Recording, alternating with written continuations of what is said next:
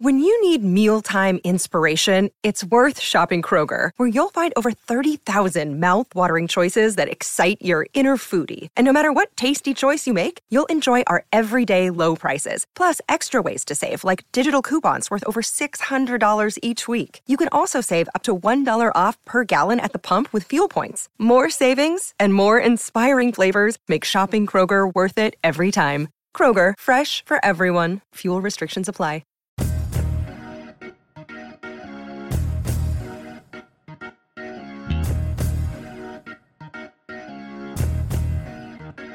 Hey everybody, it's Dan, and welcome to our Friday Orange and Brown Talk podcast. It is the roundtable edition, so Mary Kay Cabot, Doug Lesmerises, Scott Patsko, Ellis Williams, they're all going to join me here on the pod, and what we're doing today is ranking the Browns' 10 best players. I kind of explained it off the top, so we'll get into the process there.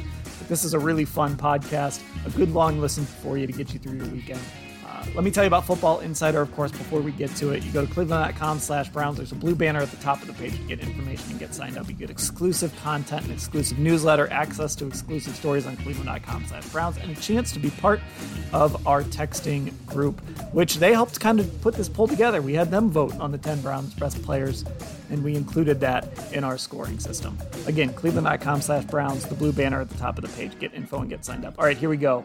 Our Friday Roundtable podcast.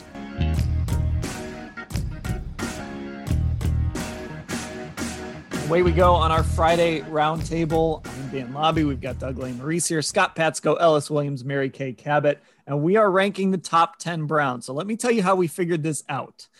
We started by everybody sent me their list. I'm the only one that knows these rankings. I feel really like, I don't know, I feel powerful here all of a sudden for the first time in my life. Everybody sent me their top 10. I did the math. I double checked the math because I didn't want to get it wrong. I even double checked all your guys' lists and basically got 10 points for first, nine points for second, and so on down the line. The five of us did it a couple weeks ago. I asked our texters to also rank, so I included their rankings, their top 10 in our list. And so away we go. We're going to count our way starting at one. We're going to start at the top. We're not going to go backwards to forward. Number one, there's no surprise here. It's Myles Garrett. And it's not just Myles Garrett, it is unanimously Myles Garrett. All five of us had Myles Garrett number one. Our Football Insider text subscribers had Myles Garrett number one. Absolutely unanimous. I guess I'll just throw this out to you guys. Any surprise that that no one else got a first place vote here? No, I'd be surprised I, I if someone had. I'd be surprised if yeah. someone had. Same. I would have been surprised. I mean, that was a no brainer. Uh, I think we can all agree. Uh, he challenged for NFL Defensive Player of the Year, may have gotten it if he uh, didn't get COVID and have to miss two football games and then come back. He wasn't himself. He was off to an amazing start. He was making game changing plays every single game. He was striking fear into quarterbacks. And uh, I just think that there was no question he was number one. Yeah, the Browns only have so many people who have an opportunity to be the absolute best of their position. And he's obviously the one guy who tops the list. So it was an easy choice. And I think that's an important point that Scott makes. I'm actually really curious, and I'm sure we'll get into it, how people sort of what they valued and how they did this. But I think like how good you, are you in the argument to be the best guy at your position, or are you in the top five at your position or top ten at your position when you're comparing across positions? I think it's important in a thing like this, and I completely agree with what Scott said. Yeah, I had Myles a little lower than I go went and rewatched that video of him dunking a basketball and playing hoops, and it, it, I was like, oh my gosh, he should be number one, no brainer. Or the box jumps. those defenders didn't look too uh, too good. I don't know. I mean, they weren't really playing very good defense on him. Yeah, they could work on that, but Dan's right. The box jumps. Myles just been killing it on social media, so how can he not be number one here? All right, Scott, we got a viral video here. We're gonna have you step in and take a charge from Myles Garrett. Now we're talking. okay. Okay. Now wait a minute though. There's another way to look at Myles Garrett box jumping and playing hoops in the offseason we should have put him down at number five because if he keeps doing stuff like that, he's not going to make it through the 2021 season. He's going to be hurt. Mary Kay, I thought the same thing. Like, as Andrew Berry could not have liked that video of him falling right on his backside, 63 inches up in the air. I, I get that he's chasing something, but oh, there's no way that helps Andrew Berry sleep at night. I had my hand up to uh, ask Andrew Berry that very question yesterday uh, in the press conference, a Zoom conference, but I, they never got around to me for that one. let's move on to number two then, because this is where it gets interesting. Not, be, not just because of who is here, but because this is where we get into the variance. And one of the things I noticed as I put this together is a lot of these guys, there are kind of bigger ranges on where they landed. And because we only have six people sending in ballots, there can be a lot of range. So a guy could be like seventh on somebody's ballot and still end up pretty high in the rankings, depending on where it goes. So number two, and I'll admit there was a tie here, and I invoked the tiebreaker. This guy got more second place votes than the player the player he was tied with. This is where Baker Mayfield landed. Oh, that's number wrong. Two. He was second on oh. two. Was, if if we're doing this exercise the way I thought we were doing this exercise, I don't think that's defense defensible. Well, let me tell you, he was second on two ballots. His lowest placing was sixth. Hey, someone's going to have to state their case here for two.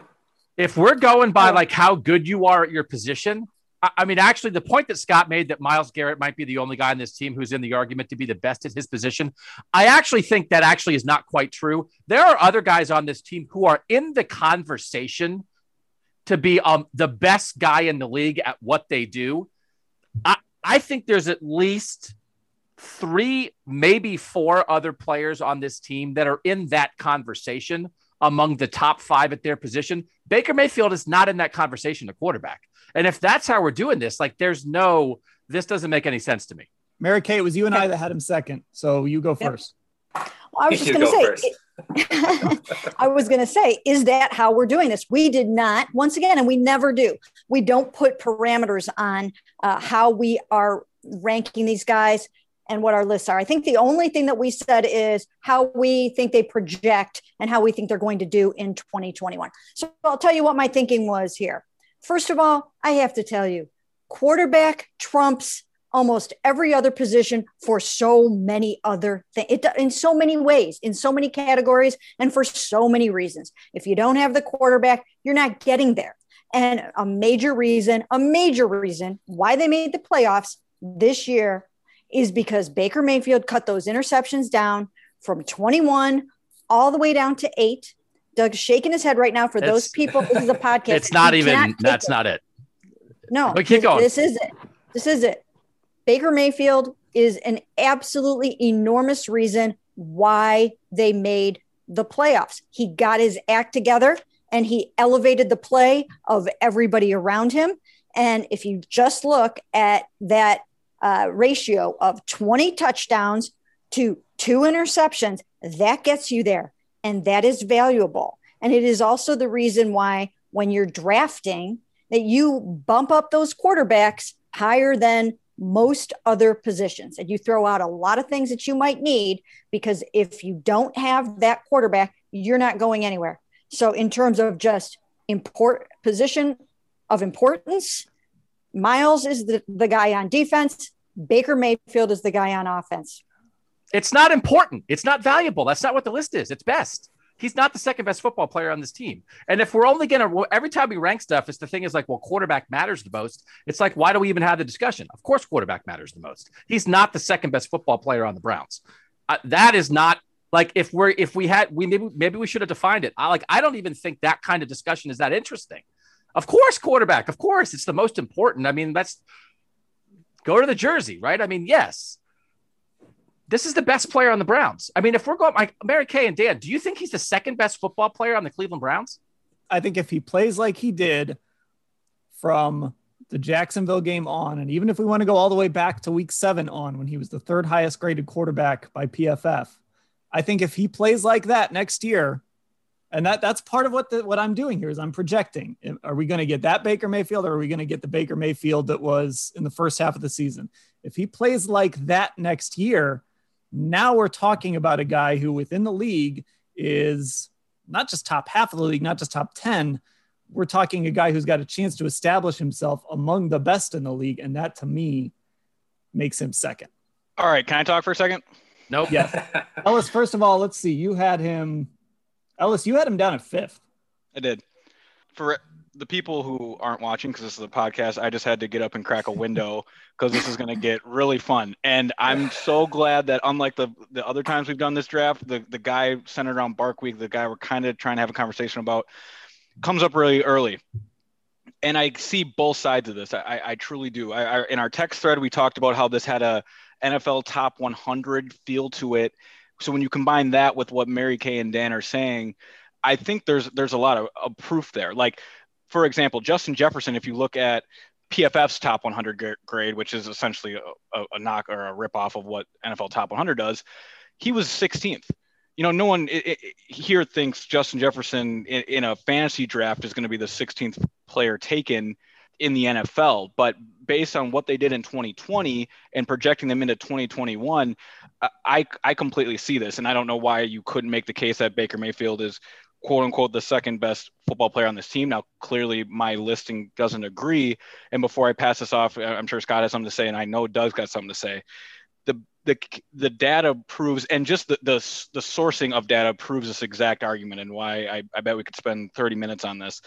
Uh, Baker Mayfield uh, on this team, according to PFF, the, the third best offensive grade. Putting Myles in probably puts him at fourth. Uh, but again, third best offensive grade on a team with a lot of offensive players PFF loves. QBR had the 10th best QBR in football, and everyone's talked about and written about uh, Baker's QBR over those last seven or eight games, whatever it was. Only, you know, Pat Mahomes and Aaron Rodgers had better numbers, so on and so forth. And then you get to DVOA, and DVOA puts him at 17th. And that's really what we're talking about here with Baker Mayfield. It's it's polarizing despite the year that he had. And I understand like, oh, what were the parameters of this conversation? I'm not sure that's all that important because the what we're really talking about here is both the polarization, quite frankly, of Baker Mayfield, trying to project him forward, which is clearly extremely difficult, and why Andrew Berry is earning every penny of his three, four, five million dollar a year contract, whatever he's making, and why we're gonna probably be hung up on on this topic for for the rest of the pod. I think it's fascinating, and I don't think there's a wrong answer right now. Boo, Ellis at the end. I think everybody's right. Everybody can view it however they think. There's no wrong answer. Typical young guy trying to make everybody happy. I backed it Come up, after Doug. me, Ellis. I backed it up. I backed up. We just don't have enough data, and I, for the parameters of this conversation, the loose, the, as loose as they are, I, I don't. I, I, see how you people fall on, on, both sides of this. I mean, you couldn't sit here right now and say Baker Mayfield isn't the second best quarterback in football, or on this on second best football player on this team. If he comes out next year and throws 40 touchdowns and eight interceptions, I mean, we just don't have enough data. So I think Baker Mayfield is the the one player where it's like you can see both sides of this. I think that's the most accurate way to put this. But but go ahead, pick a side. No, I'll let Scott talk. I talked enough at the beginning. Scott, you had him. You had him fourth. I had him fourth. Um, I mean, look, you could tell a bunch of people to rank the top ten Browns players, and every this is the problem with rankings is everybody's going to have a different idea what that means. Mm-hmm. It's the mm-hmm. same thing with voting for the Hall of Fame or picking your all conference football team. Doesn't matter. It's this is this is the nature of what we're doing. So, I had him fourth it just seemed like a right spot to put him. I have a few guys ahead of him who I think have been better longer and who are closer to the top of their position group. But at the end of the day, we're talking about a bunch of people who play different positions. Joel Bitonio and Nick Chubb, who's the better football player? They might as well be playing different sports. I don't know who's better between Bitonio and Chubb. I, I just know they're both better than Baker Mayfield. Oh, come on. So uh, once I, I again, tw- 20, remember what I said 20 touchdowns to two interceptions in the final 12 games of the season, including playoffs. They're not getting there without that.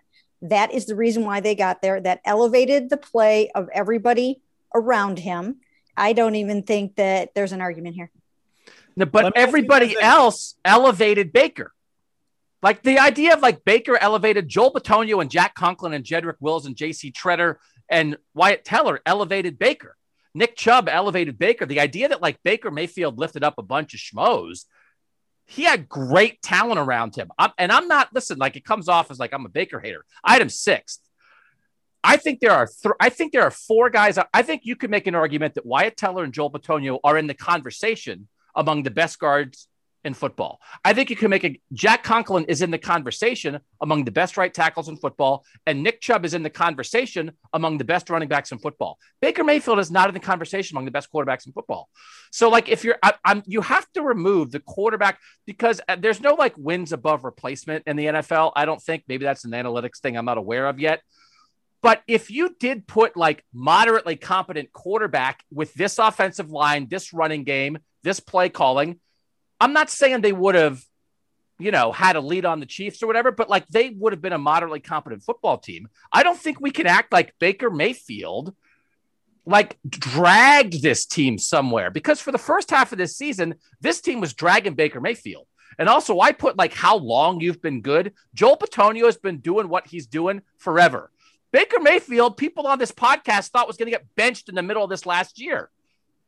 So, like, like length of being good, I know who Joel Bitonio is, and I know he's who he's going to be in 2021.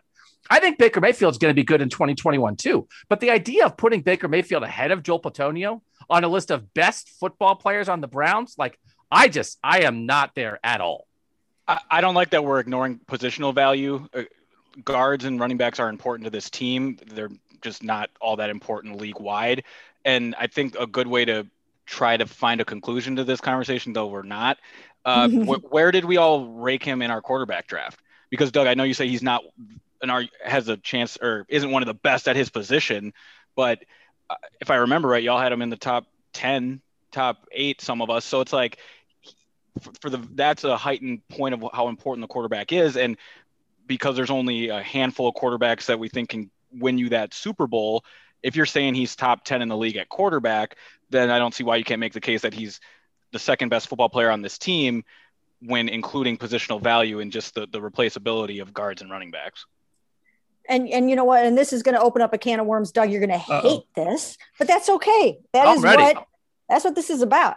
You know what? Let me see some of these offensive linemen against the Chase Youngs and against the Nick Bosas and against the Joey Bosas and against the Chandler Jones and against the JJ Watts, who was neutralized in that game. You know, when we see those guys against some really, really good really good linemen that are going to kick their butts or try to kick their butts, we'll have a better evaluation of how they're going to hold up. But, you know, the truth of the matter is they didn't exactly play the world beaters most of this year. Jack Conklin's an all pro.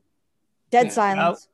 Uh, no, dead silence. I could fill up an hour about how if all we're going to do, if every time we have a discussion about football, we say quarterback's the most important position, it's the most boring conversation in the world to me. Of course it is. Of course it is. So then why not, let's take Baker Mayfield out because you can't fairly evaluate anything. He's the quarterback. He's the most important. I get it. I didn't think that's what this was. Maybe we should have put parameters or maybe everybody else was comfortable with it. The idea it's so much more important. I get it. I get it. Everybody realizes it. Let's talk about who does their job best. Who's the best football player and everything they're supposed to do. Guess because guess what? This team has a lot of good football players and they have guys with longer track records of success at what they do than Baker Mayfield has. And I'm not doubting Baker Mayfield. I'm just telling you, man. I mean, show me in his career where Joel Bitonio had a stretch where he didn't look like a good player. And I'll show you the stretch where Baker Mayfield looked like he wasn't that good. Show me where it looked like Nick Chubb wasn't a good player. I can show you where Baker Mayfield didn't look that good. Right? I mean, that's like that's what I'm talking about here. Jack Conklin's done his job every day since he got in the league and has done it well. Baker hasn't always done it well. And I have to factor that in. Well, I, I, don't know. know if Jack Conklin, and I'm, and I'm, Jack Conklin is a great player and he's going to be a great player on this football team for a long time. But if he was that great, I really doubt they would have let him go. I really doubt they could have parted with him. Those are really important positions, right tackle and left tackle. You don't let those guys walk out the door if they are the best at their position in the NFL. You usually just don't do that. Yeah, and I'm not sure how much the Titans missed him. Like, I, I it's one of those things where both sides benefited. Uh, but but Mary Kay makes a fair point. He's all pro. Um, I it's actually funny where I have Conklin on this list, so I, I do I probably disagree slightly, but Mary Kay does bring up a good point. The Titans didn't didn't miss a beat without him. Well, I mean, I'll say this: this is the best offensive line in football. I, I mean, I, I, don't think there's an argument there. I don't think it matters what we saw, who we saw them go again. I think this is the best offensive line in football. I think you've got guys who are really good. I just still, to me, and I'm projecting a little bit. I think Baker Mayfield showed us that he's ready to kind of take that step. And and listen, I was the one who in those post game shows, right? We were driving those extension talks and those post game shows for about the first seven or eight weeks. And Ellis, you and I were sitting in that press box in Cincinnati wondering if Case Keenum was going to be the guy that, that they'd have to turn to for a little while. But then something exactly something, but then something clicked. And I don't think I'm curious kind of how all of you approach this because Doug, obviously you put a lot of weight in what players have done in the past. For some of this, I looked at not only that, I look at what I think a player will be moving forward, not for the next 10 years, but I think going into 2021. And I think, I don't know, maybe I'm trying to be a little bit ahead on this. I think this time next year, we might legitimately be talking about Baker Mayfield in the number one or number two spot based on what we saw from week seven on. And best can also mean the contribution that they make to to victory and achievement and winning and getting to the playoffs. It's it depends on your definition of best, top and best. There are nuances. These are, you know, it just depends on how you look at that. And I didn't really have uh, too much of a a struggle at all putting Baker number two. Let me ask you guys this because uh, I'm really genuinely curious and I'm always fascinated how these little moments can drive big picture discussions. If Baker Mayfield leads the Browns on that game winning drive in Kansas City, does this feel as crazy to put him here? Like, Doug, you're the one that had him lowest and you're the one that's pushed back the hardest. If he leads that game winning drive against Kansas City, does that change your mind or See, is that just. It's the whole framing of the question is wrong when you're doing something like this to me. All we do is talk about quarterbacks on this podcast in the whole league. It's all we do. It's great. It's what people want to hear. Because you know what would have happened if they would have gone down the field and scored the go ahead touchdown against the Chiefs? He would have gotten great blocking from his offensive line. Jarvis Landry would have made a big play. They would have handed the ball to Nick Chubb and he would have been great. If Baker Mayfield by himself, no, if Baker Mayfield as part of a really talented offense had gone down the field. So, like that framing to me is the problem that's why you and Mary Kay have him second, because that's how you're thinking about it. If Baker Mayfield had led them down the field, I'm thinking about an overall good football team. And you know what's awesome about this conversation and why I'm getting so fired up? Because they have a lot of good players. And we talk about Baker Mayfield ad nauseum, as we should. I'm never going to dispute that. It's what people want to hear, and it is the most important position. But we in Cleveland have PTSD from the lack of quarterback for the last 20 years. And as a result, I think we can overlook all the other good players on this team. And Dan, but Dan, you just said it. They had the best offensive line in football. What if the best offensive line in football had led them down the field to take the lead against the Chiefs? How about that framing? And then we can argue whether Joel Bitonio is the second best player on this team. Now, I get it. Quarterback's quarterback. I get it. But that's, that's not how I did this list. I'll, I'll tell you this, though. I've seen one of the best offensive lines in football in a Browns uniform, and I haven't seen them make the playoffs or win a playoff game. But that, I mean, I've I've seen I've seen Joe Thomas, Alex Mack, Mitchell Schwartz, John Greco, Joel Bitonio. That team topped out at seven wins because the quarterback was absolutely because the quarterback stunk, but not even average. You didn't even have an average quarterback then. If you they had Brian Hoyer and they were seven and two, right or whatever. What were they? Average uh, six and three, and then seven and four. Okay, he's nothing, and they were that because they had some other good stuff going on. I mean, like again, but what am I going to argue? Quarterback's not important. I'm not arguing that the quarterback's not important. I'm arguing that that's not the framing that I think is the most interesting way to talk about the best football players on a team. Because if you just go by that too much, then I mean, there's no argument. Of course, I get it, but I think it's because of what happened to Cleveland. I'm curious to hear from Ellison Scott real quick because that that question I asked about the Chiefs isn't why I put Baker second, but I'm just always curious how you know something like that can impact the way we look at a player. Would that have changed your where you would have put Baker on this list? That hypothetical. It, it wouldn't for me because I mean I put more stock in the regular season and what he did over the course of the 16 games.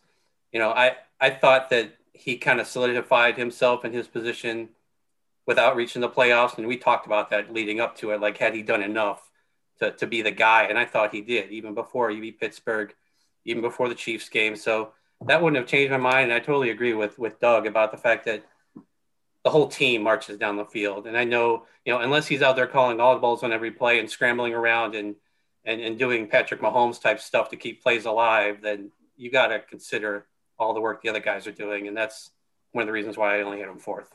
Yeah, I, it wouldn't have changed anything for me. Because I don't think it was Baker Mayfield's fault they didn't march down the field, which says a lot about both where I have him ranked and his ceiling of 2020. Uh, before we put any parameters on this list, even though it sounds like to the listeners we didn't have any, I promise you there was a small conversation very, very loose, very loose parameters. right, right, right. Before that text went out, I made a, a, a scratch list, and I'll just I'll just show you guys, and for the listeners. It says five OL and then Baker's two. I was going to prove a point and send Dan my top 10 and have the five offensive linemen I have ranked one to five. I wasn't going to have that order, but you can tell by my list I really did rank them. And then I was going to have Baker Mayfield sixth, just to prove a point that when you have the best offensive line in football, and I don't think we talked about it enough when PFF sent out that little tweet on January 13th that the Browns had the number one rated passing offensive line and rushing offensive line in PFF history, which was the first time that ever happened in their recorded history. Like that's ridiculous. That that really says everything about why this team was successful this year without going into a kevin stefanski conversation. So the importance of that unit really was the, the center of this team which is why baker going down the field would not have made a difference and when why you take away pieces of this offensive line I, I think of the jets game and pieces like that you see baker not solve those problems in 2020. I'm not saying he can't, but when he had the collection of parts, we have to credit him for driving the ship to the point where it ended. And I get we we talk about okay, he he could have been. I thought he should have been benched after the first quarter of that Bengals game. It was like a hockey goalie thing. I didn't say start Case Keenum the rest of the year. It was like this guy's got the yips, and this does not look right. Then everything changed, and he became a high functioning quarterback. And because of that, you put him essentially right in the middle of this list, and that's why he's at five for me. If you're looking at best in terms of contribution to the success of the football team, I just think a strong, strong case can be made that he should be here. And I, I think in some cases you guys are overrating the offensive line a little bit. It's a pretty, it's a damn good offensive line and it's probably going to be a damn good offensive line uh, for many years to come. They invested a lot of, of money in it, and it, there's a bunch of really good players on this offensive line. But I think you also have to look at it in the context of some of the competition they face this year. Are we good with Baker? Or at least the conversation about Baker? I have or 20 more minutes of shouting in me, but I'm going to hold it to myself and just shout at the walls when we're done. I don't think anybody else wants to hear it. That'll be a bonus pod behind yeah. the Cutting room floor.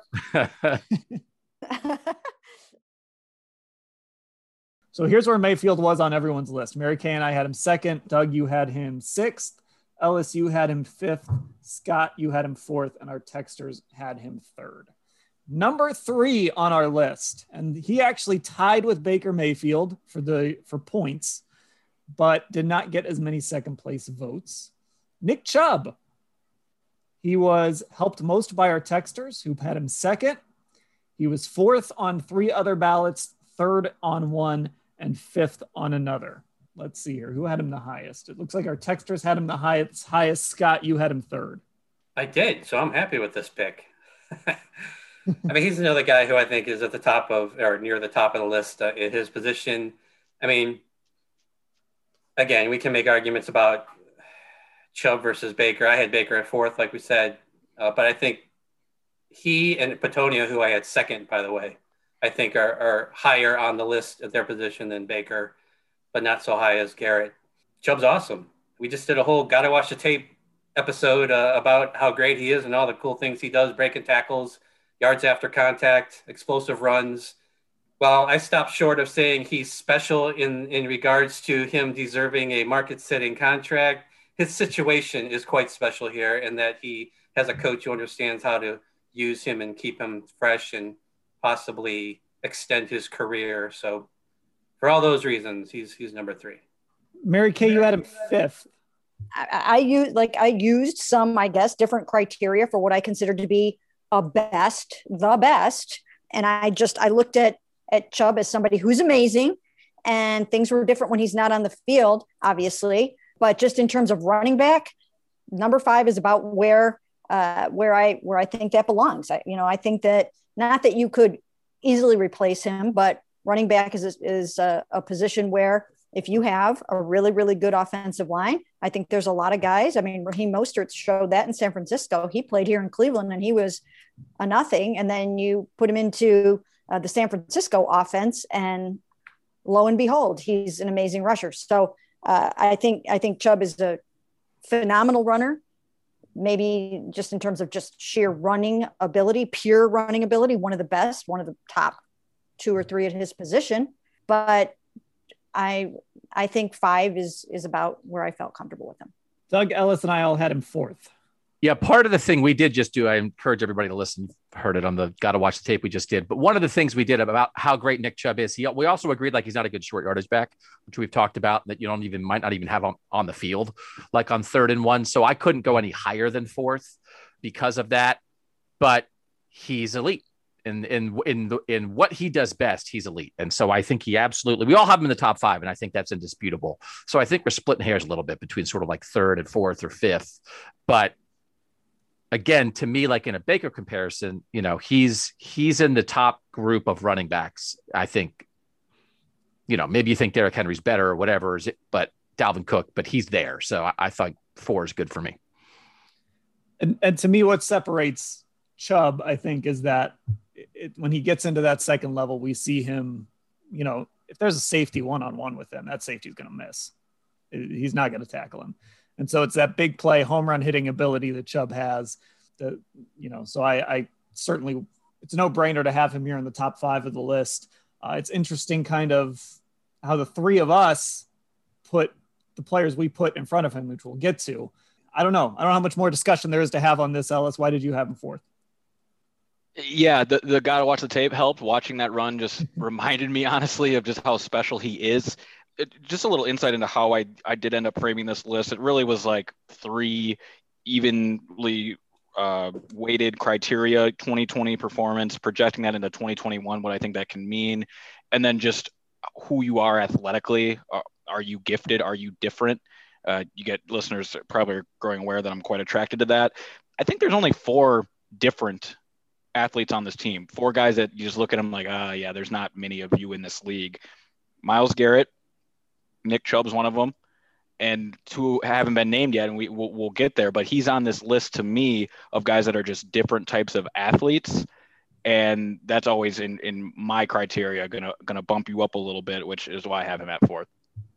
That's interesting. I almost like I was thinking about my criteria. I was almost like thinking of like blank percent this, blank percent that, whatever. But I would definitely had a category of like track record, like length of how you've done it. Sure. And so that was that's going to lead me to some different people than Ellis is talking about, right? Because, but not that I'm looking backwards. It's like that. Well, as I project you to 2021, I have zero doubt of what you're going to be. I know who you are.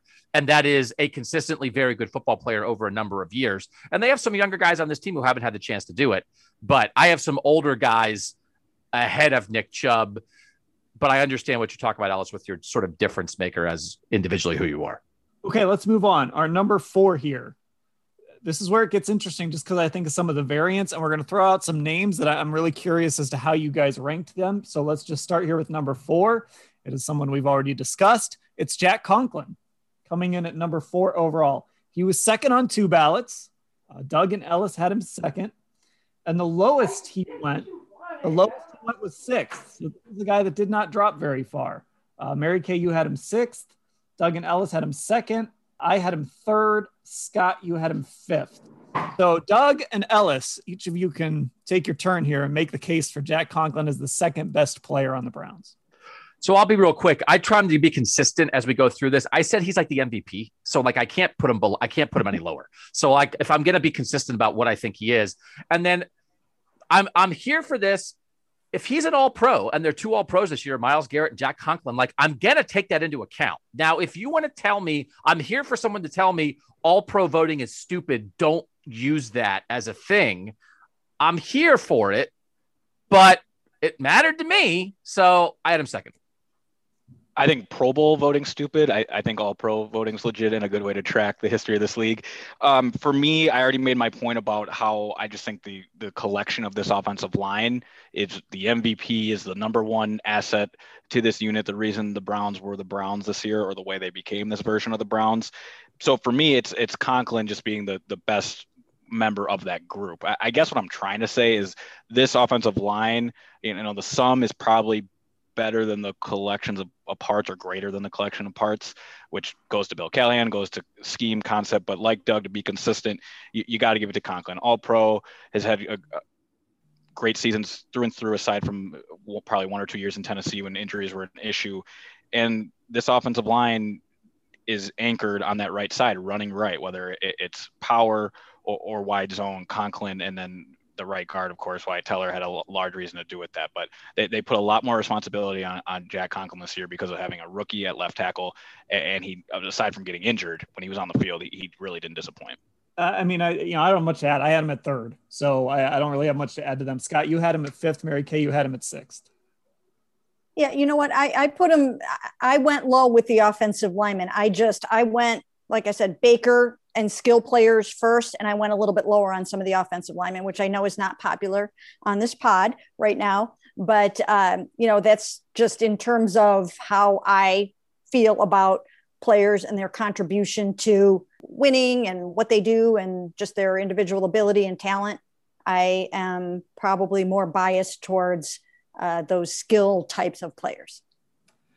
I mean, after watching the mess uh, on the offensive line the Browns had in 2018, 2019, I had a lot of linemen on my top 10. I, I, w- I actually thought about what Ellis thought about, about stacking linemen on here and like putting Myles Garrett somewhere in there with them. But I mean, Conklin at five, he's the second lineman on my list. He had, he had his best blocking season of his career pretty much here. So this is a great fit for him.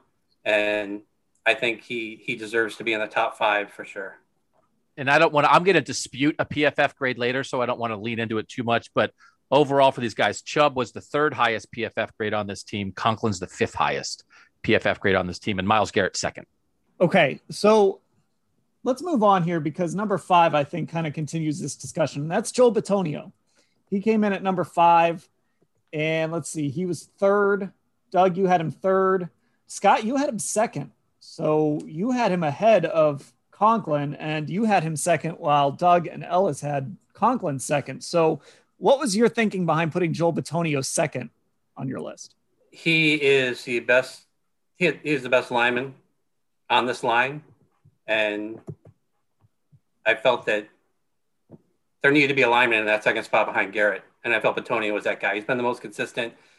I think only two other guards pulled more than him this year. So even when they were running away from his side of the field, they were running behind Joel Bitonio. So, um, you know, as good as they were running right behind Wyatt Teller and Conklin, Bitonio was over there a lot too. So I, I gave him credit for that.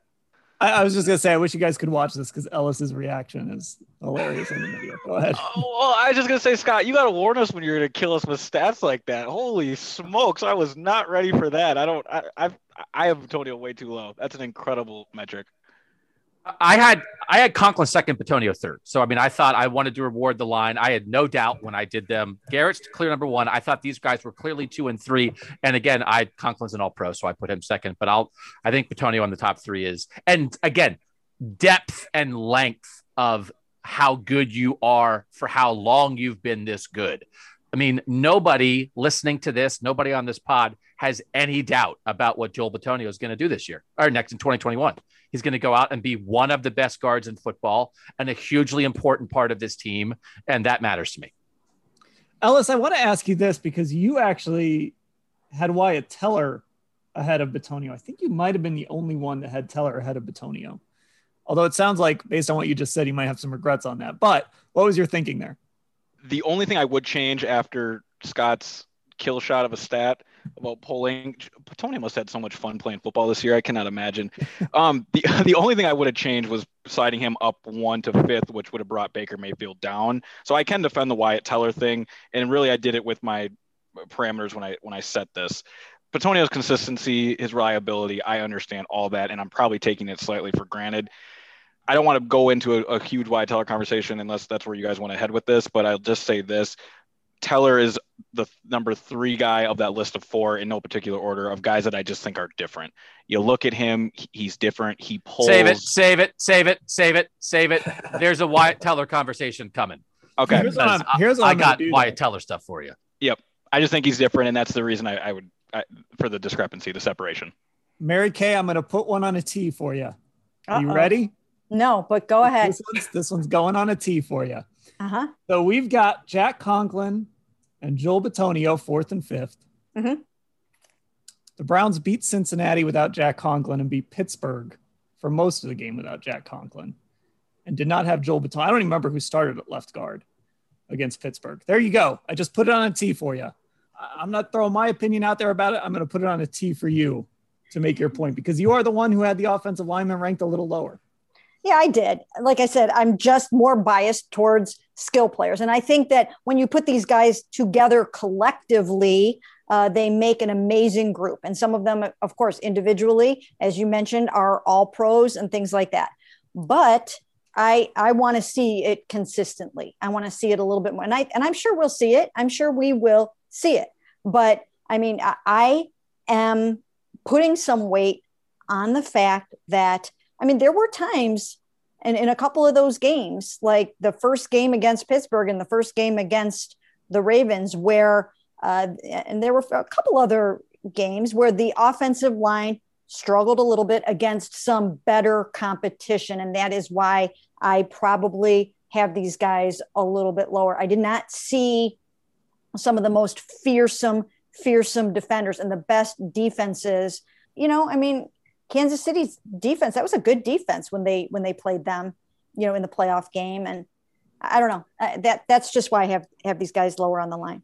Doug, should I bring the T over to you now and, and put the ball on it?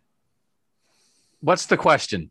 Uh, I, I mean, they're the best Here- offensive here, line let in football. let Is there? I mean, like, what are we talking about? They're the best. Like, they're the best offensive line in football. Yeah.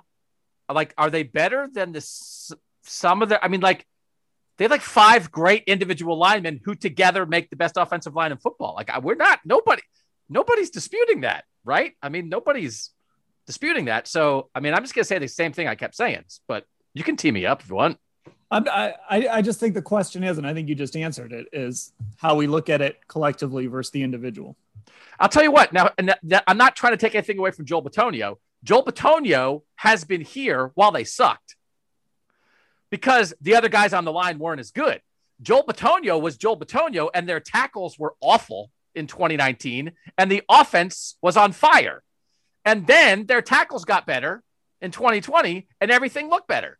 So, like, yes, the collective matters, but I think if you have three good linemen and two horrible linemen, I think your offensive line can be a mess. And Joel Bitonio can't block three guys. But I don't want to take away from the individual talent and performance of individual linemen because they're part of a collective group either, right? So, but I do think, like in Conklin's case, I mean, I thought, yes, you can say, okay, they pulled him out for one game and Chris Hubbard filled in and they were fine. Okay. But when Chris Hubbard was the starter the year before, right tackle was a mess. So that's why they went out and got the highest paid right tackle because they wanted to fix it. And guess what? Jack Conklin fixed it. But they haven't had to fix left guard because Joel Bitonio has been awesome there forever. And Joe Thomas was a Hall of Famer and never made the playoffs because everybody else around him sucked. So, like, if we're going to pretend that, like, we're going to downgrade offensive linemen because they by themselves can't carry a football team, I mean, of course they can't. But I don't want to take away from their individual skill, especially because you can spin it either way. Ah, they're not that good individually because they're all good as a group, or ah, they're not that good individually because the line as a whole is not that good. So, like, which is it? They have good individual offensive linemen on this team. That's why. We. That's, I mean, that's why I like doing this every week because we do all come from it from different perspectives. Mhm. And Mary Kay, it Yeah. seems like it seems like you are kind of dinging these offensive linemen because am. they have to do it as a group. Well, not not just because they have to do it as a group. Like I said before, I think it's in part just because I probably have position bias. Okay, I put a pass rusher uh, ahead of a linebacker. So you know, just in terms of grading, uh, when I'm thinking of best players, I I just I I have positions sort of ranked in terms of premier positions. And that also influences my thinking, right or wrong. That's just how I feel about it. Okay, let's move on. This next guy is incredibly interesting. I'm this is going to be a fun one, maybe. Jarvis Landry, number six. Ellis, oh, that face that Ellis just made. So, Jarvis Landry ranged from as high as fourth to as low as ninth, and not just as low as ninth, he's actually the highest ranked player to not appear on every ballot. So, we have reached the first player on our list who did not appear on a ballot. So then they just got a zero. So so that just factored. They didn't get a point when you did the point total, so that right. they just got no a points, zero no from that ballot. Jarvis. So he was as high as fourth, and he did not make a ballot. Let's see. I'm gonna, I'm gonna make a preemptive point. I don't know who left them off the ballot, but I want to make that person feel bad preemptively. so well, we're fine, talking I about. I was going to go to that person first, but you go ahead. Doug. So let me shame them preemptively. so this list, again, however we want to define it, is best football players, right? It's the 10 best football players. And there's some part of this, right, where upside talent, are you special? What's your, I, I understand all those things. Nobody disputes that what Jarvis Landry is is a football player. So, like, that is a intangible thing listen, and I thought, and I'd like to have this discussion at the end. I there's about 12 guys I thought. I think there's are there are at least 12 excellent football players on this team and a couple more guys on the come up.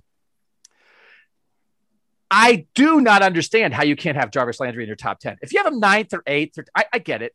He is the epitome of a football player. And I don't think you have to rank a guy because he gave a speech on hard knocks, but he's a football player, man. And he produces. And I just, I'm whoever it is, Go ahead.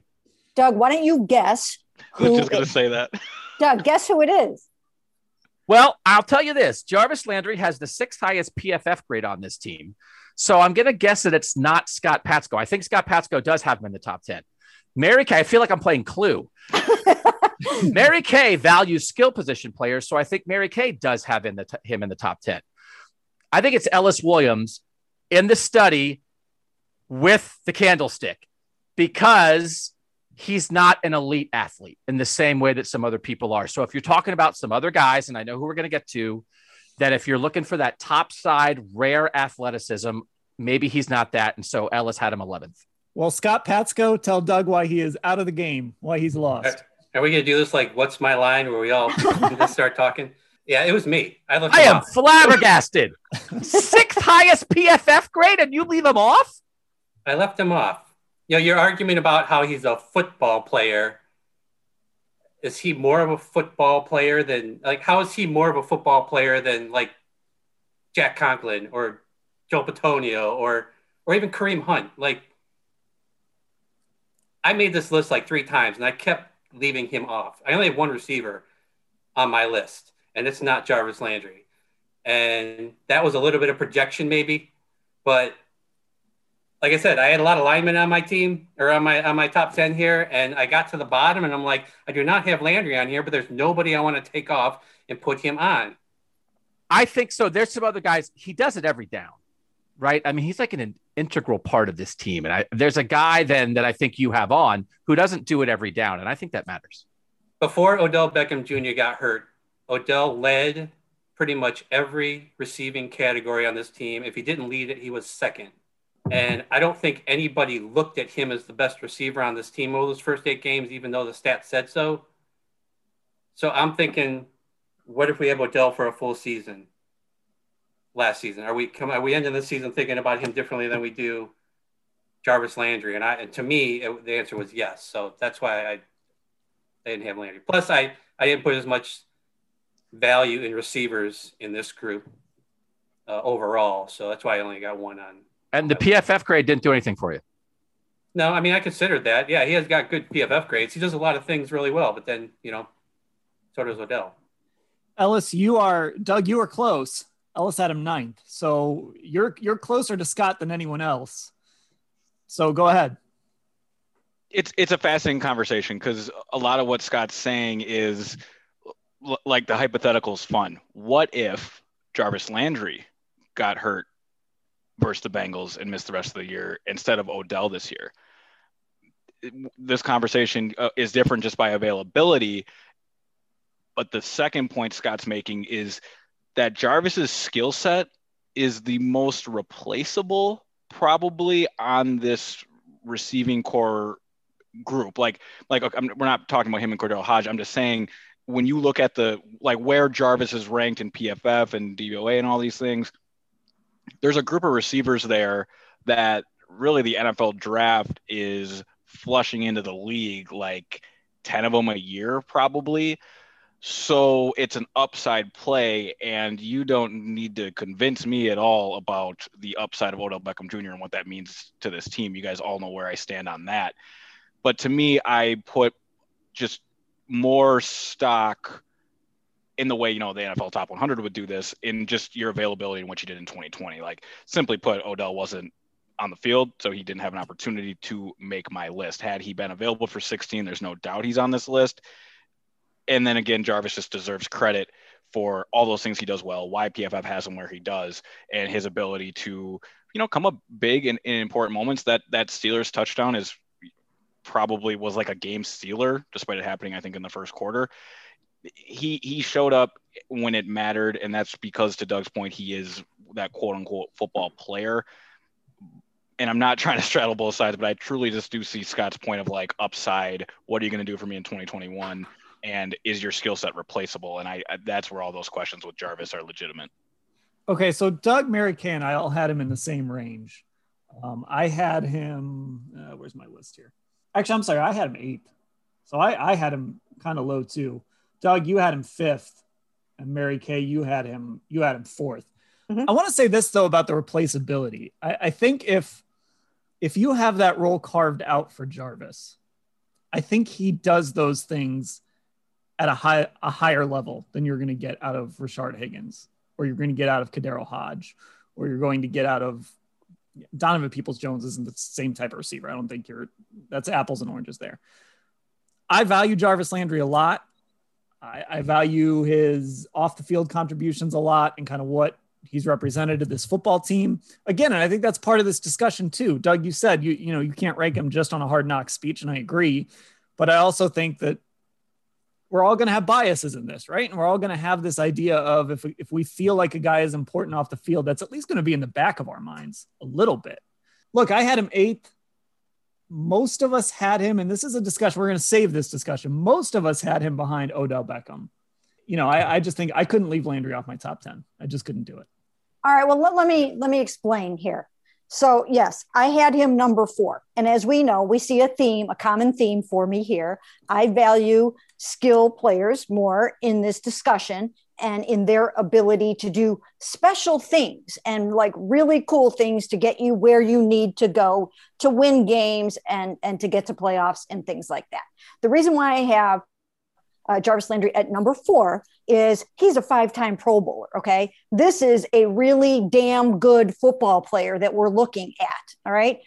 Are we starting to take it for granted? This guy makes catches like some receivers I've never seen before. He has amazing hands. I maintain that he has uh, elite hands and almost a Pro Bowl skill set. Okay. Now, a lot of his numbers might not necessarily lead to that or add to that, but that's that's what he looks like to me.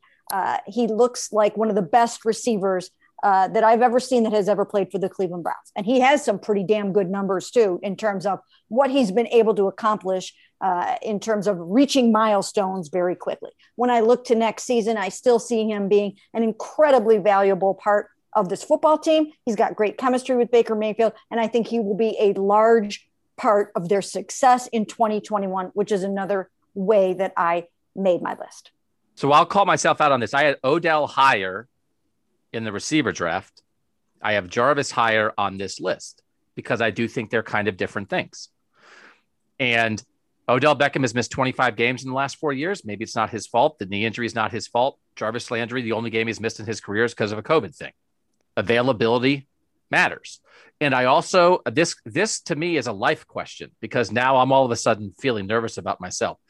Just because you are eminently replaceable does it mean you are not good at what you do?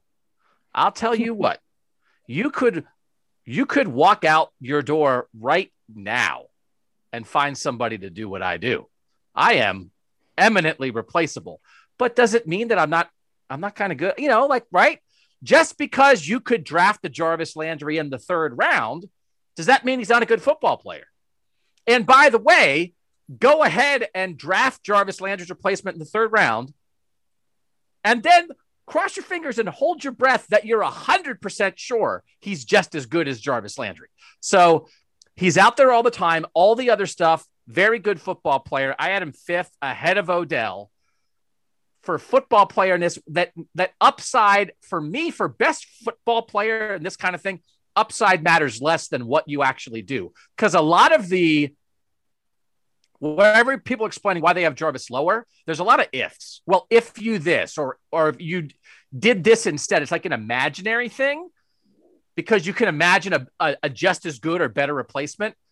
But there's not a lot of argument against like the this. He's good. So item fifth.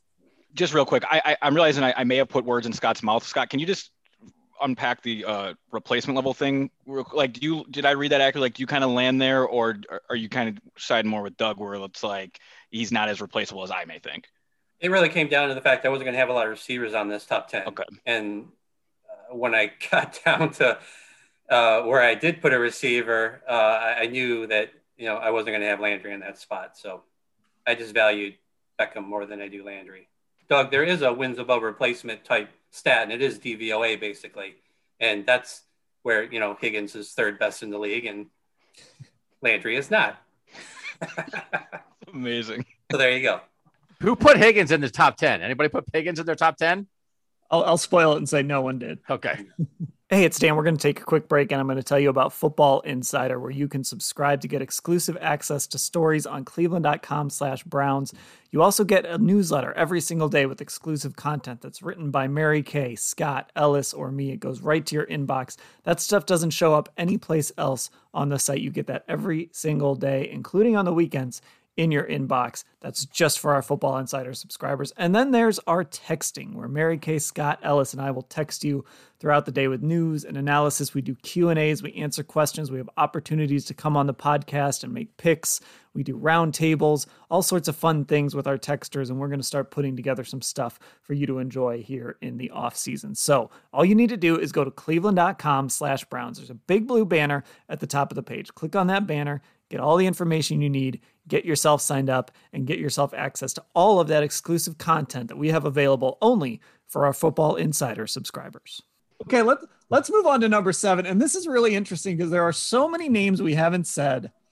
And yet here we are saying this name, number seven, Wyatt Teller. Let's go. Let's go. Let's have this. Let's do this. I can't believe okay. Scott didn't have him second. Scott did not have him the highest of anyone. Here we go. Here's my notes on Teller. Went as high as third on one ballot and did not appear on another ballot. The person who had him third was not Scott Patsko. He was a guard, a, an offensive guard trader, and went with the other side of the line and put Joel Bitonio up there. Ellis, you had him third. So why?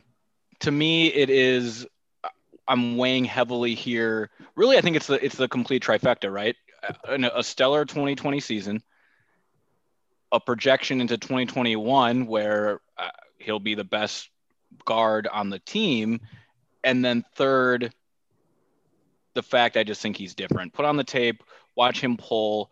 He looks like a, a battering ram out there. The only comp I, have seen on tape is Quenton Nelson of the, the Indianapolis, Indianapolis Colts, and, and we know the type of clout he's gained throughout this league in just three short years.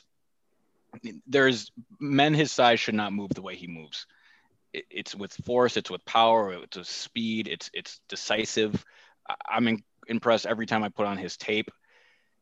I know, and I'm extremely disappointed with the sacks he gave up this year. They came at critical times. They were ugly. They forced turnovers. And I know that's where this is headed but for, for I can overlook that due to the athlete I know he is because the tape shows it, and all the right he did in between that. If he doesn't clean up his pass pro, then I'm wrong. This list isn't accurate, and we'll reconvene next offseason. But between the jump he made in 2019 to 2020, and then the coaching of Bill Callahan, I think it's safe to assume he'll clean up the pass pro. Big butts. That's a big butt, brother. Really? I, He's, and I don't understand this. PFF people. He's the highest graded guard in the PFF rankings. He's number one in pass blocking in PFF among guards. He's a hundred. He's number one in run blocking. He's 111th in pass blocking. He is half a football player.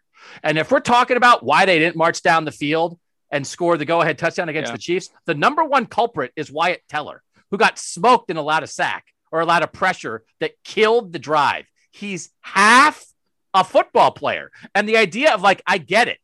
He's a dump truck when he pulls. He's bad at the other half of the game.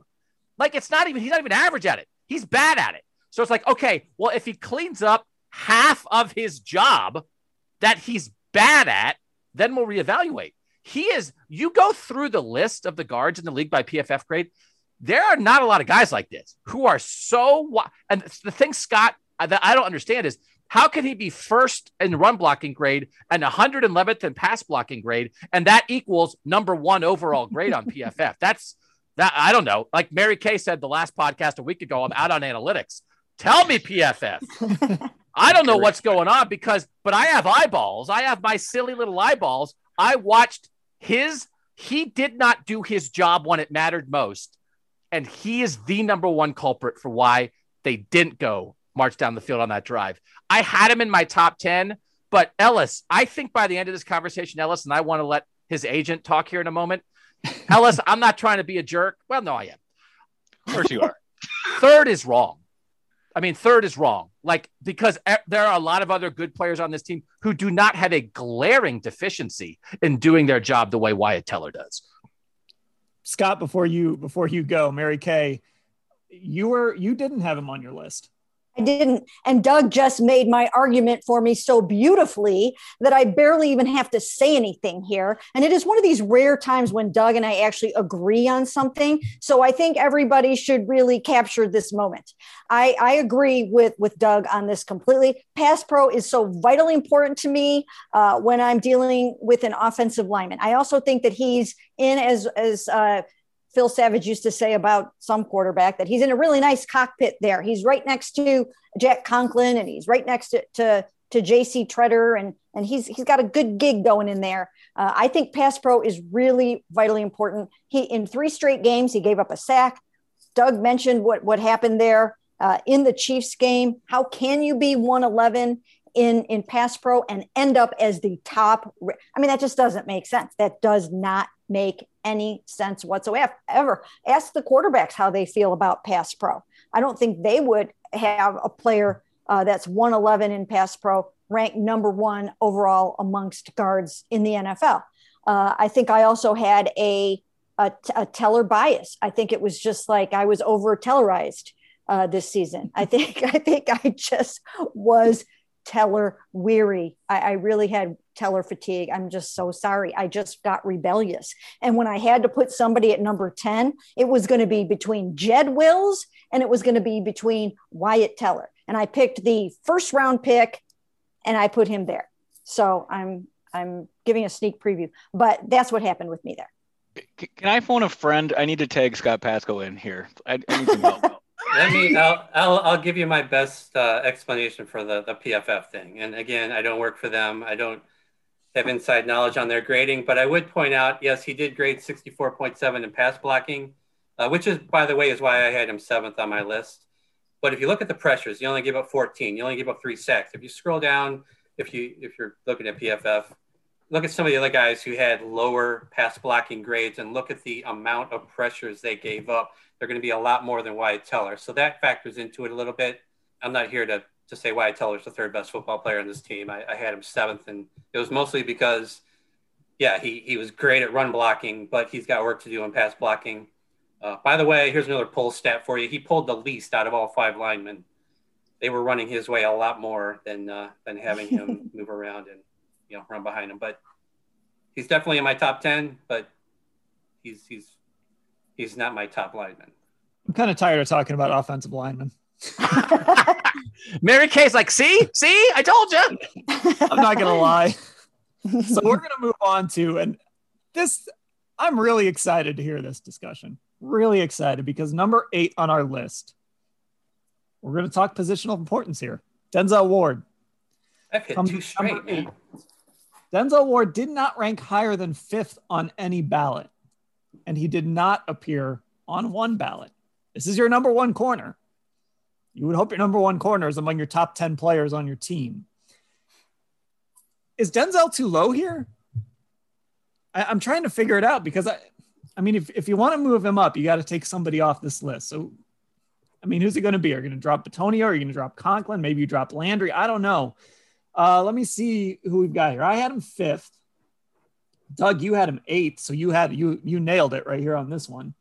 Uh, Scott, you had him eighth, so you nailed it too. Mary Kay, you had him eighth. You nailed it. Our texters had him sixth. I guess I'm I had him highest on this list. So I guess I should maybe make that defend yourself, Dan Labbe. Yeah. I think he's really good. I, I just I think he's really good at a really important position. And so I, I reflected it in my rankings. You know, I had so ahead of him, I had Garrett, Mayfield, Conklin, and Chubb. So I guess I had to ask myself, am I am I going to put a guard ahead of him? No, I don't think so. I could have put Odell Beckham, who I had sixth. I could have put him ahead of Denzel Ward, and, and I really can't wait to have this Odell Beckham discussion after this. I know you can dig into some of the PFF grades and things like that, and maybe make the case that he's not as good as we all think he is. I think he's really good. And so I think your number one corner, if he's really good, needs to be high up on your list. So that's why I had him at fifth. You guys didn't. I, I think I agree I with most of what you said. I'm not sure he's really good. I think he's good. And I think he can be really good. So if you're projecting and you think there's more there, I think he can be great. I don't know that he's been really good. I think he's been good. I think he's been worth it. I think he's been helpful, but I think he can be better. So, like, so three of us had him eight. He wound up eighth. Like, I think that's exactly right. And I just think, again, like, if we're going to have a conversation, you have him ahead of Joel Bitonio, Dan, on your list again, the, sort of the way you even said it, it sounds like, well, it's positional value. I get it, corner, but like, you know, track record and just like doing your job. I don't know that anybody could say that Denzel Ward has done his job better than Joel Bitonio has done his job. So I think eight is really right about. I mean, we're all there. I think eight's right, except for Ellis, who didn't have him in the top ten at all. Yeah, no, I did not have him on the, in the top ten. I think there's a clear theme in my list. Uh, if I wanted to put the offensive line in the top five for the reason why this team succeeded, I can't put Denzel Ward inside my top 10 for why this team fell short in an AFC divisional game and made it that far. I have him 11th to be fair, if I can say that. I have nine players inside my nine offensive players inside my top 10 with Myles Garrett being number one. This team had the 25th best DVOA in football. To me, that you can't credit the individual talent when the unit just is not producing and they produced in moments with guys like M.J. Stewart or BJ Goodson uh, or Ronnie Harrison having interceptions fall into their lap. You know, Myles Garrett was really the only real difference maker on that team. I was this, and this is going to be so unfair to Denzel, but I'm going to say it. I was this close to putting Denzel at 10 instead of the player I do have at 10. And then I flopped when I remembered him getting fried by Diontae Johnson on an out and up in Pittsburgh, which aside from the Baker pick six, really felt like when the end of the game, and then getting chopped and screwed by Travis Kelce in Kansas City. It, if you're, you know, even a very good corner, you just can't be put on a highlight reel like that. It's like a great shot blocker, just getting yammed on like over and over again. Like once is okay, but you're in press man or have respons- outside responsibility. You you can't get diced like that. I think Doug's exactly right. He was good in 2020. I think he has a chance to be very good in 2021. And as the Browns defense gets better, as Denzel gets better simultaneously, he'll creep into that top 10 because the talent is there. First of all, I, I kind of agree that that Denzel has another, another level that I think he needs to get to. Uh, and I think he should get there. That's what you want when you have a number four overall pick. I mean, my God, he was a number four pick. You would expect you expect perennial Pro Bowls and to be one of the greatest uh, cornerbacks that you've seen.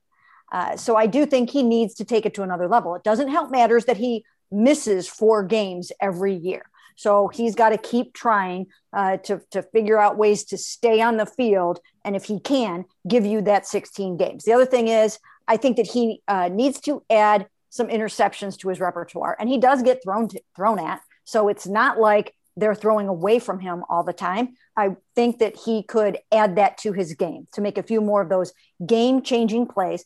This year, in his defense, a little bit, uh, he was not surrounded by the group that he was really supposed to be surrounded with. And I wonder when he has a, a better supporting cast around him, if he won't play better. Maybe if you have Grant Delpit out there, uh, you know, maybe if, if Greedy comes back strong and, you know, and then they've got Ronnie and Grant and Denzel and Greedy next year, then maybe that elevates Denzel and he gets the help he needs on some of those, uh, you know, longer deep balls and things like that. So uh, I do think he's got another level. I think eight, eight's probably about right for him. I mean, I, I thought he did a really, really nice job with pass, with breaking up passes this year and kind of shutting down for the most part uh, his man. But I would like to see him take it up a notch. Yeah, I think that the 10 pass breakups is kind of a an indicator of, of, of, how other defenses view him right now. He's not the guy that I think is the game changer. He's still trying to get back to that rookie level he was at. If you look at other guys who had that many pass breakups, they weren't grading as well as Denzel Ward. So it's, it, it seems, you know, it, he's clearly the best cornerback on this team, and he's clearly uh, a good player, but he's not a person I think that is like changing the way offenses attack the passing game yet. You know, and getting more picks, like Mary Kay said, will obviously help with that, but he's just he's not there yet. Number nine, Odell Beckham Jr. Three in a row. So yeah, Scott, you had him. Uh, you had him at ninth. Okay, so let's have this discussion. Two of you had Jarvis. Doug, you you kind of made your case. You can you can add to it if you want. Two of you had Jarvis ahead of Odell. Ellis, you were the other one. Our texters did not have him either. Ellis, what was your thinking putting Jarvis ahead of Odell? Yeah, if this team was last year's version of the Browns, or I guess any version of the Browns other than the one we got this year, uh, you could make a pretty easy case for why Odell should be in the top 10. There, there wasn't a lot to rave about, right? To me, there just were too many talented and productive players and emphasis on the production part on this team this year to reward Odell with a top 10 spot perhaps I'm going against my list or my own criteria slightly when I, you know, mentioned different and in 2021 projection because Odell checks both those boxes. But just basically the goose egg that you get in 2020, much like the NFL Top 100 does due to injury or for whatever reason, if you're not available, you're not really in consideration for the list. So I, think for me, it's, it was really that simple that there just was nothing there compared to the, the, the incredible seasons that at, at, least 12 guys uh, in front of them had to me. Mary Kay, you had him third. Yep. And you know what? Once again, it, it is all about just evaluating the talent and the ability of the football player. That's kind of how I looked at a lot of this. And when I look at Odell Beckham Jr., I see uh, really a Hall of Fame caliber talent, a three-time Pro Bowler, and uh, and somebody that can do things that most others cannot. Superstar ability, superstar talent, and I think he was kind of poised uh, to really make a lot of noise this season. I think you could see that he was really committed to doing that, and he didn't get the chance to finish out his season. Uh, but I, I, think he would have made a lot of noise in that in that second half once Baker got everything squared away, and I think that bodes well for the future. And once again, I'm just going with pure raw talent here. Let's see who else. Scott, you said you had him. Yeah, you had him at ninth, so you had him right here. So again, right on the money. What what was your thinking behind putting Beckham there? Here, here's what he led or was second in the team in by the time he was injured: targets, catches, receiving yards, air yards, which means deep targets, uh, were getting to him, receiving touchdowns, first downs.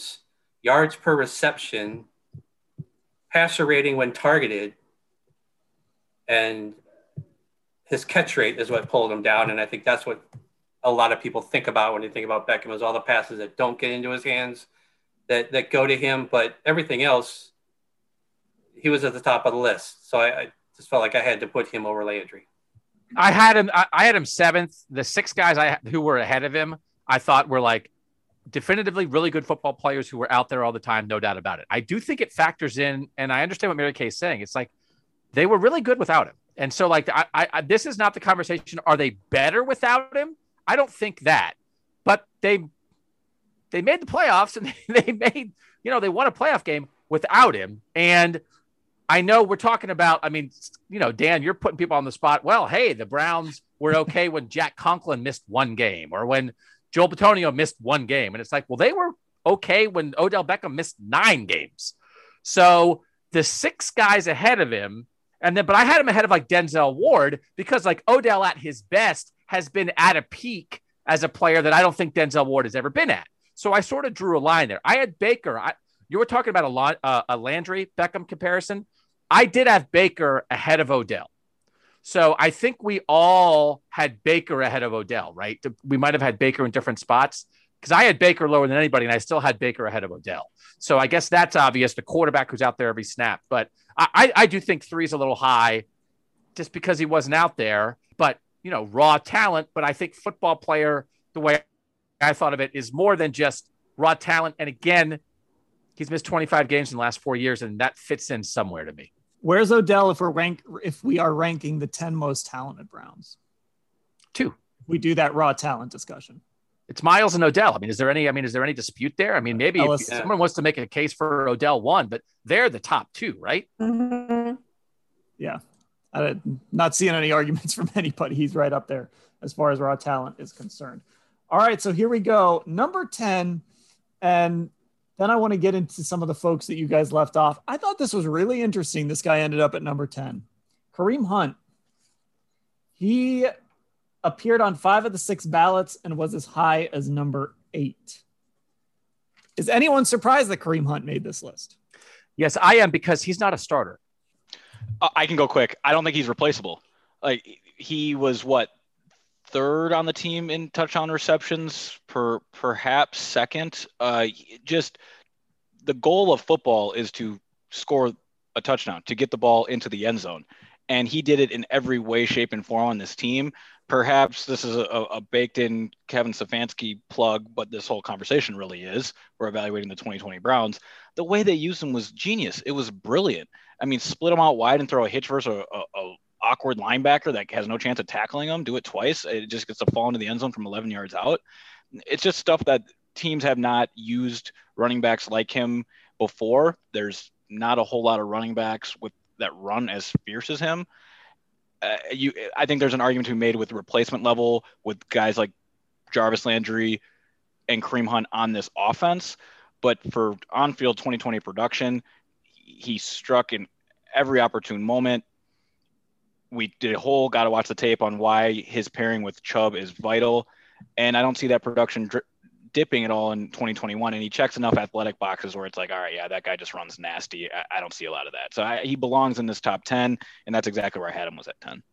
So I, I want to piggyback off that just real quick because you kind of made a point I, I was going to make. Ellis, we've talked about this on other pods. How in this offense, sometimes it's it's like in basketball when they hunt players and pick and rolls. A yeah. lot of times Stefanski will send out those those big personnel units and hunt linebackers. So he'll he'll spread out 13 personnel and hunt a linebacker by putting Jarvis or Odell on the inside. And he did that a lot with Kareem Hunt. And I, I just think about that Monday night Baltimore game where he just spun linebackers around. And you go back and watch and you can just see Baker pre-snap light up when they hunt that linebacker matchup and they find it. And you you can tell, oh, he's throwing the ball to Odell here, or he's throwing the ball to Kareem Hunt. There's no doubt. And that's what happens. And I think so. This is maybe a discussion of how Hunt fits in the offense too, as well as the type of player Hunt is. But I think, you know, that's why I put him on my list. I think what they try and do in this offense, he's really important to it. So I put him in my top 10. I had him right at 10. It was came down to Landry or Hunt. And I did it for all the reasons Ellis mentioned, and also the value that he adds to Chubb. Uh, the fact that he makes another player better. by his presence and the fact that he can be out there for an entire drive and they're really not losing much. I think it's really important. Perfect spot. I nailed the bottom of this. This top Yeah. 10, by the way. It's the Scott Patsko list. Yeah, I had him at nine, uh, just because I think he's incredibly invaluable. I think he can just obviously do so many things for you. He's incredibly talented. I think he, uh, you know, he had to kind of wait his turn in some ways behind Nick Chubb. You know, he he can be a starting running back in his own right, uh, and he can just do so many things for you. He's a Pro Bowler, uh, led the NFL, and could probably do it again in in rushing. Uh, I, I just I absolutely 100% think that he is in the top 10 of best players on this football team. Uh, can I clarify some stats real quick? Kareem Hunt led the team in receiving touchdowns with five, which I, I think that's just interesting how low a number um, the, the receiving totals were this year for scores. Um, and then second in total scores because he added six rushing touchdowns. So 11 total. Nick Chubb led the team with 12. It, the point of the game is to cross the end zone, right? And he, he's pr- the second best, if not the best player on this team at scoring. Highest rated running back when targeted in the NFL this year. 124.1. That's with 20% of 106 targets. So that's That- taking out some non qualifiers. Highest rated running back. Yeah, that's so impressive. And he he had he rushed for 841 yards and six touchdowns and he only started 5 games. So I don't think we should ding him for not be a, being a starter because Nick Chubb is there. He almost rushed. He could have rushed for a thousand yards while only starting five games, and that's All right. pretty. All right, Doug, tell us why we're wrong. So listen, I had him 11th. So it's like I almost had him 10th. He did start when Nick Chubb was out, and he averaged 16 carries and 64 yards a game. Wyatt Four Teller yards per also carry. out. Listen, Yeah. we're not talking about Wyatt Teller right now. Talking about Kareem Hunt. Listen, they put him in, in positions to succeed. So we're talking about all these things. He doesn't have a burden the same way the other guys do. We're talking about Wyatt Teller's half a player. Wyatt Teller has to. It's like if they put Wyatt Teller in only on running plays, and they're like, "Listen, man, you don't have to pass protect. You're not that good at it.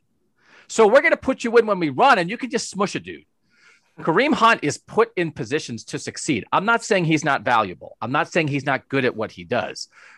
I think it he has a better chance. He's a, I mean, he's, he's like a sixth man kind of, right? So, I mean, like I know what you're saying. Well, he doesn't start, but he doesn't start. so, I like when I was down to, you know, cutting, all right, it's it's tight. He has done it before. I know Wyatt Teller was out. Actually, I forgot that Wyatt Teller was out. But I, I don't know. Like he, he is given every opportunity to succeed. It's a great relationship between what the Browns ask him to do and what he does for them. But there are some other guys who I just I just put ahead. There's one guy I put ahead of him who just kind of has to do it every snap, and that mattered to me. All right, you guys want to do others receiving votes here? Well, Make who your can, can we all go? So yeah, who who has people left that weren't in the actual top ten? I- I'll go quick. Um, both, and it's not going to be a surprise. Both my guys are offensive linemen. I had J.C. Tretter seventh. It, to me, I, that's probably just an appreciation for the center position.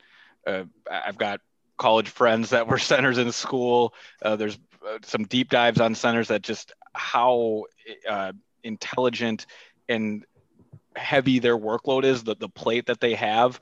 And I don't think it's any coincidence that Kevin, one of the first things Kevin Stefanski did when he got here was draft a backup center that he trusted. He did the same thing in Minnesota, uh, drafting a young guy. It's a position of importance both in the front office there with Kevin Stefanski and with myself. So with that baked in importance and just the stellar job that Tretter did this season and how I'm in, really inflating the offensive line in my rankings, I have Tretter. And right under him, I have Jedrick Wills at eighth for a lot of the same reasons except for the fact that if there's one guy who's going to enter that he's different list of this Browns to push that list from four to five, I think it could be Jedrick Wills. Not because he's built entirely differently, like he does looks like an offensive lineman up top. I think his feet are special. He fires. He's quick. He, he's basketball like the way he can slide and shuffle and, and move those feet like feet like pistons. PFF only a 62.6 grade. I, I think he's one of the going to be one of the better tack, left tackles going forward in football. So again, inflation of the offensive line, but I had Tretter seven and Jedrick Wills at eight. Scott, you had Tretter sixth. I did. Uh, again, he's, he's he's arguably the best pass blocking center in the league. He's top ten run blocking.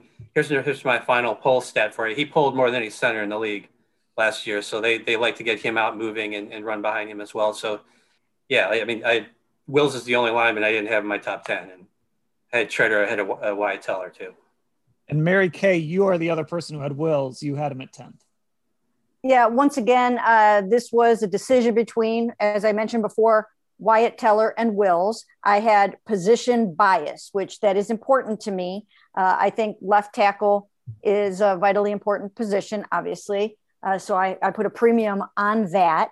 Uh, then also, I had, like I said before, that I had a little bit of Teller fatigue.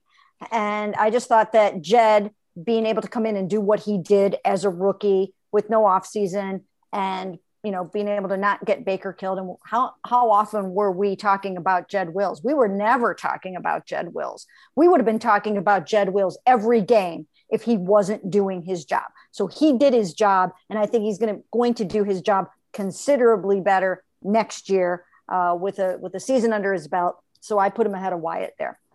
Okay, so that leaves us Doug. You are the only one who had a guy on the list that was not repeated on any other ballots. It might be wrong, but I thought this guy played well like down the stretch when they needed him. Sheldon Richardson. I, I had in the end, I had Kareem Hunt, JC Tretter, and Sheldon Richardson for the last spot. I didn't have Wills in that conversation just because he's a rookie. His grade wasn't great. He played really well for a rookie. And if you're projecting ahead more, you know, I just I leaned more on older guys. I just thought Sheldon Richardson for a defense that needed help, especially once Olivier Vernon went out. Like he showed up when they needed him. And again, this is a little he's a football player. Like I know that sounds stupid. I don't want to sound like I don't know John Madden or something, but it's like I just thought he played really good football in the playoff push at the end of the year. And I think we all would agree he's a good football player. Now PFF grade, now ceiling, now is he getting toward the back end? Maybe. But I, I, I thought he deserved it with how and they needed him. When they needed him, I thought he was there. So I had him 10th, but Tretter and Hunt were right there for me. Yeah, Tretter was a tough one. You know, I think with the offensive line, kind of what we ran into with a lot of us was how many offensive linemen were we going to put on there? Sort of like what you were talking about, Ellis. You had all five. Uh, Scott had four, and then the rest of us had three offensive linemen on our list. And I think as, as, you're putting together this top 10, there's again something in the back of your head that's thinking, come on, can I really make this half offensive lineman? Some of us could, some of us couldn't. So that that probably hurt JC Tretter in the long run. And I feel like he was such as prominent as he was in this whole hmm. NFL season happening. It really did feel like he was the forgotten man at times along that line because we talked so much about Wills and Bitonio and Teller and, and all of that. So he kind of became a forgotten man.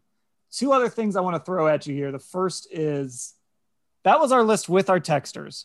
And I just want to throw at you how the list looked on just our votes. So Myles Garrett was still number one. Jack Conklin actually moved up from fourth to number two on our list when you take out the, the text subscribers. Baker Mayfield dropped to third because there was no tie for second. Nick Chubb dropped to fourth from second. Joel Bitonio, no change at fifth. Wyatt Teller replaces Jarvis Landry. He moves up from seventh. He's sixth. Odell Beckham moves up two spots. Jarvis Landry dropped two spots. Denzel Ward dropped a spot, and Kareem Hunt still makes it no change. Okay, last question here. Any regrets? Ellis is going to change his thing about who who you had uh, Teller third. You're changing that, right? I'm gonna. I'll keep it real. I'm not ready to change it right now. I'm. A, I have a heightened awareness for how Teller performs as a pass blocker and pass pro. You know, when we get to the first four games of the season next year, I I, I overlooked how much he has to prove. I can admit, admit that. I stand behind him being different, and you guys know how I how I value that. Teller, so I'm I'm cool with Teller. I would say this: I probably put OBJ somewhere on here. He he honestly didn't even come to mind just because of the year that wasn't in 2020. I, I, he should have been somewhere in my top ten. Yeah, I think I would have liked to maybe put Beckham a little higher. I probably would have put him at a Ward, Ward at least. So I don't. I just want to make this point before we get out of here. So I think the the there were like 12 guys that really were in the discussion. Well, 12 veterans that were in discussion for the top spot, and then Jedrick Wills. So he's like the 13th guy. And then like I didn't know if anybody would do this, but if you're really projecting, it's like Grant Delpit, right? Like if every mm-hmm. we talk so it's like, could he be that? Mm-hmm. And then nobody had we didn't have a Ronnie Harrison discussion, but we talk about Ronnie Harrison a lot, right? Yep. So I think those 15 players, right?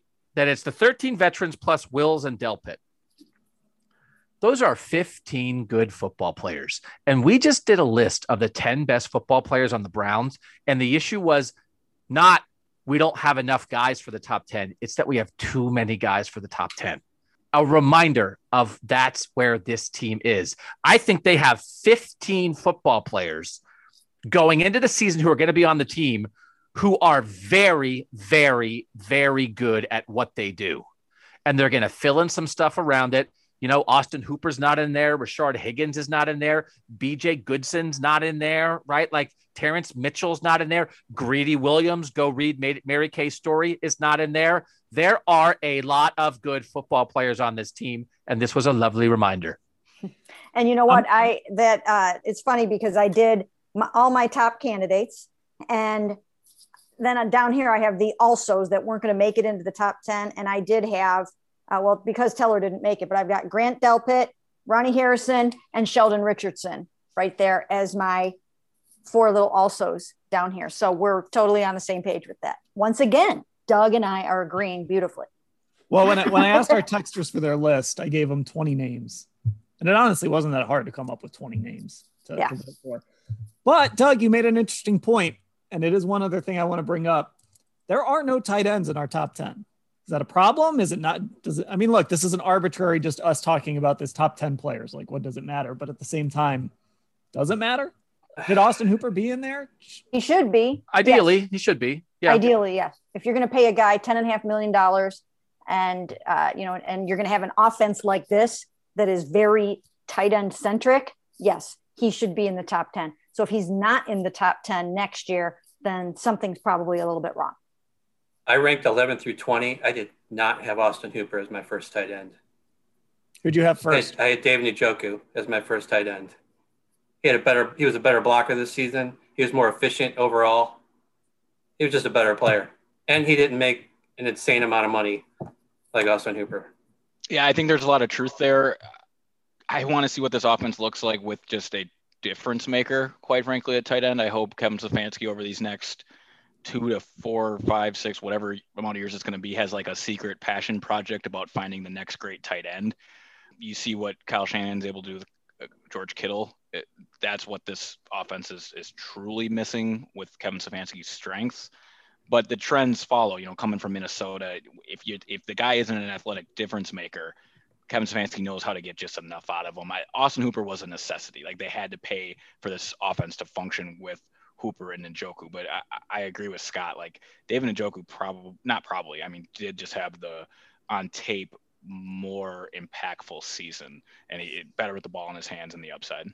I think that's a, I think if you're saying David Njoku is your best tight end, I think that's a problem. If you're if tight end is that important. Completely agree. That's that's probably a discussion for another pod. Where would JJ Watt be on this list? Ah!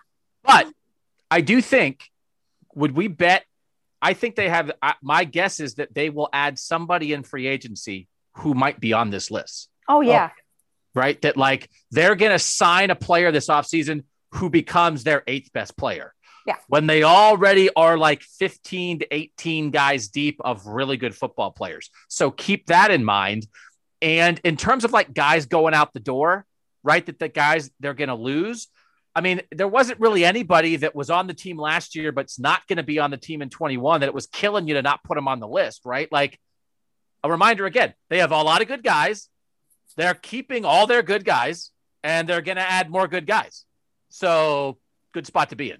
Okay, before we go, here's our list. Number 10, Kareem Hunt. Number nine, Odell Beckham. Number eight, Denzel Ward. Number seven, Wyatt Teller. Number six, Jarvis Landry. Number five, Joel Bitonio. Number four, Jack Conklin. Number three, Nick Chubb. Number two, Baker Mayfield.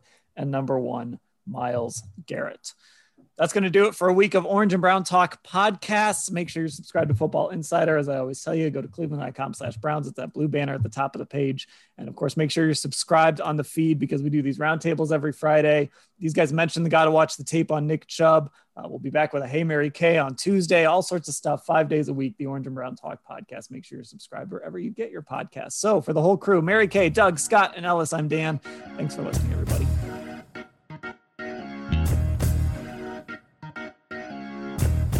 I have 20 more minutes of shouting in me, but I'm going to hold it to myself and just shout at the walls when we're done.